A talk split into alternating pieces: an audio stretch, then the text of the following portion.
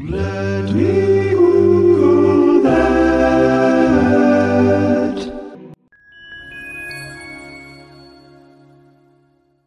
I have a lot of things to tell you about centipedes today. Centipedes are around 430 million years old, and they also have about four. They also have about 430 million legs. Whimsy, stop squeaking. Are you gonna squeak the whole time? Did you wink at me? I'm going to talk to you about literally the minute I start. The minute I start talking, centipedes don't. F- I have a lot of things to tell you about centipedes today. First of all, they've been around for about 430 million years. And second of all, they have around 430 million legs.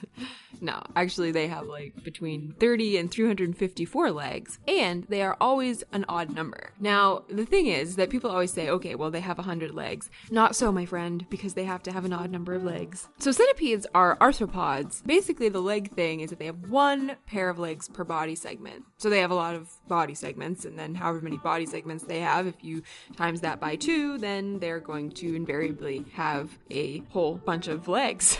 Here's the thing that I found the most interesting centipedes do not copulate. Instead, the male leaves a pack of sperm, known as a spermatophone.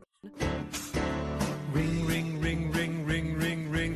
Spermatophone laying around for a female to find. Now he, he hopes that she picks it up, and he might actually perform a courtship dance to try to entice her to eat it up. And if she does and it's fertilized, then she lays an egg mass sometime in the spring or summer. Um, the interesting thing about centipedes is that their reproductive cycle can be like several years long, so it may take them several years to mature to a reproductive state. Um, and they can live for years, if not a decade, which is considerably longer than most insects. Here are some things that freak me out about centipedes. First of all, they're highly venomous, and their venom can be paralytic, which means it paralyzes whoever is bitten by said centipede. They're also primarily carnivorous, which I did not realize, uh, which means they eat meat. Although they vary in size, and generally, if you see a centipede, they're fairly small, they can get up to a foot long, which is far more centipede than I am interested in.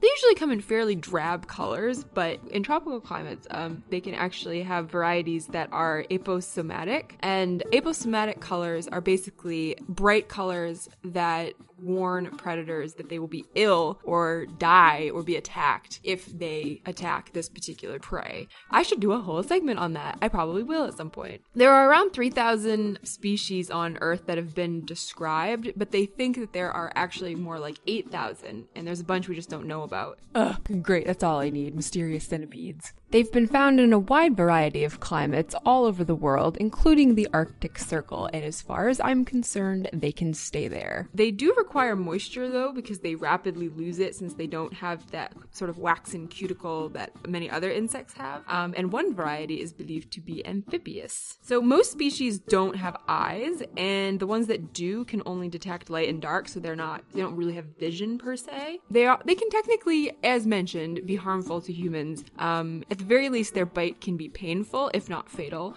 And of course, therefore, the bites are most dangerous to children and people who are allergic to bees because it can cause anaphylaxis. Although the very small ones um, generally can't bite hard enough to get through the skin, so most centipedes that you probably are familiar with, although they are poisonous, um, wouldn't actually succeed in poisoning you. Even like the littlest ones that aren't really necessarily harmful to us because we are so much bigger, they sort of freak people out on an evolutionary level, and a lot of that has to do with the fact that they have these like tiny little, mm, you know, stupid, creepy legs that are like all moving at the same time. And they tend to dart out from dark spaces kind of suddenly, like if you pick up a rock or something.